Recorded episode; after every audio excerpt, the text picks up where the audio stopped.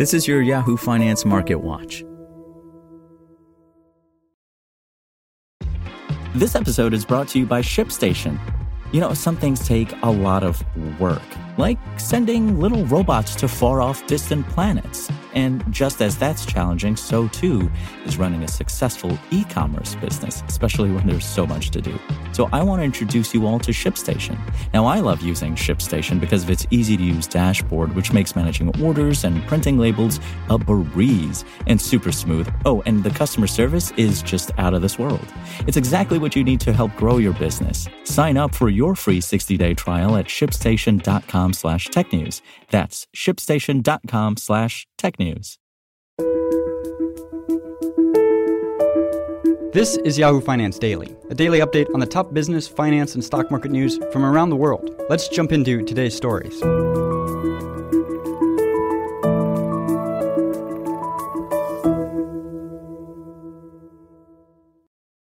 A pivotal few days are underway for investors expectantly watching the Federal Reserve this week as it tees up for a long anticipated liftoff on interest rates likely to come Wednesday, following the central bank's two day policy setting meeting.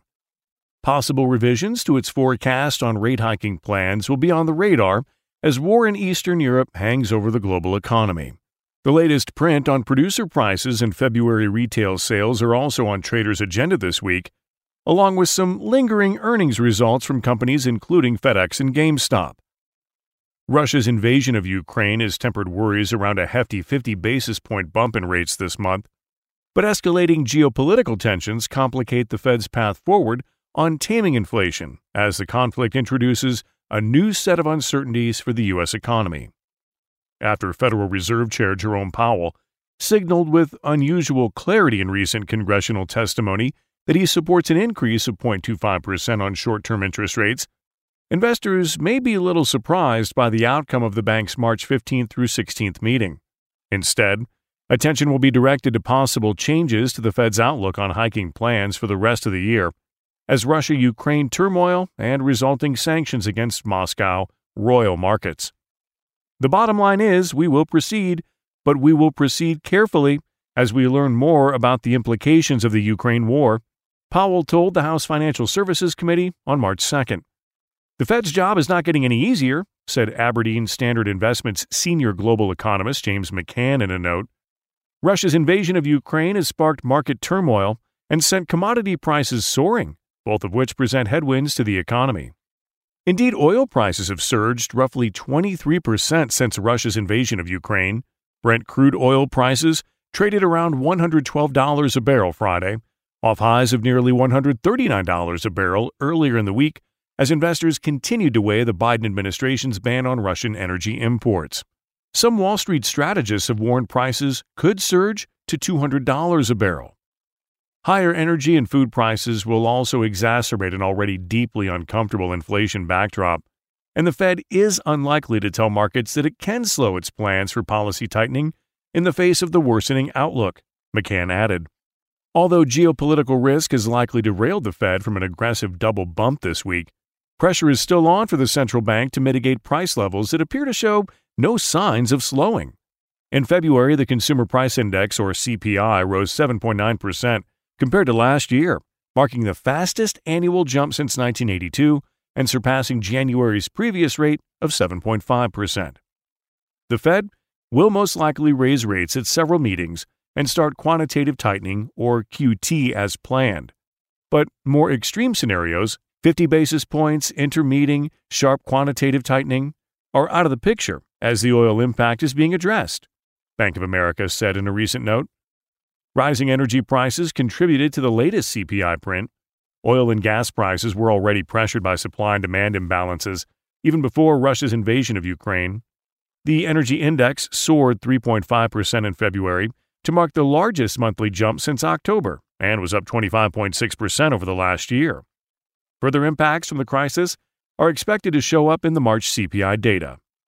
We were expecting there to be improvements in supply chains probably starting later this year, U.S. Bank chief economist Tendayi Kapfidze told Yahoo Finance Live. The Russia Ukraine conflict puts into question some of the supply chain improvements that were supposed to lower inflation. On the economic data front, Traders will get another snapshot of the U.S. inflation picture this week from the Producer Price Index, or PPI, due out Tuesday.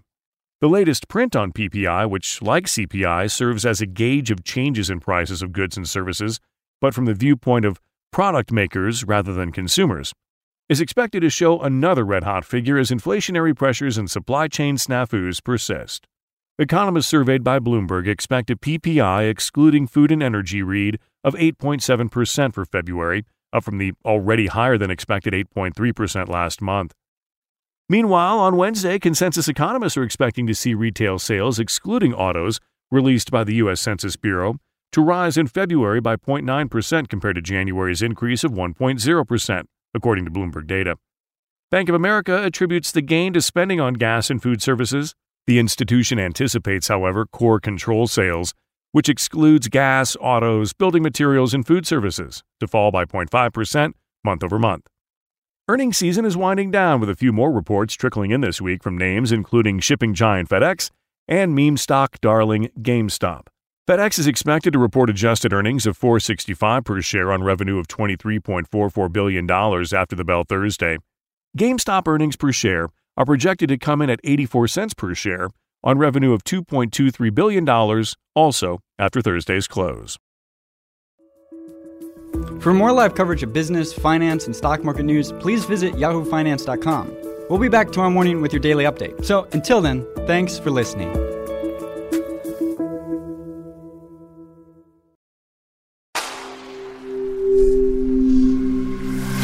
SpokenLayer. Want to learn how you can make smarter decisions with your money? Well, I've got the podcast for you. I'm Sean Pyles, and I host NerdWallet's Smart Money Podcast. Our show features our team of nerds, personal finance experts in credit cards, banking, investing, and more. And they'll help you make the most of your money while cutting through the clutter and misinformation in today's world of personal finance. You'll get clarity on strategies to help you build your wealth, invest wisely, shop for financial products, and plan for major life events. Listen to NerdWallet's Smart Money Podcast wherever you get your podcasts.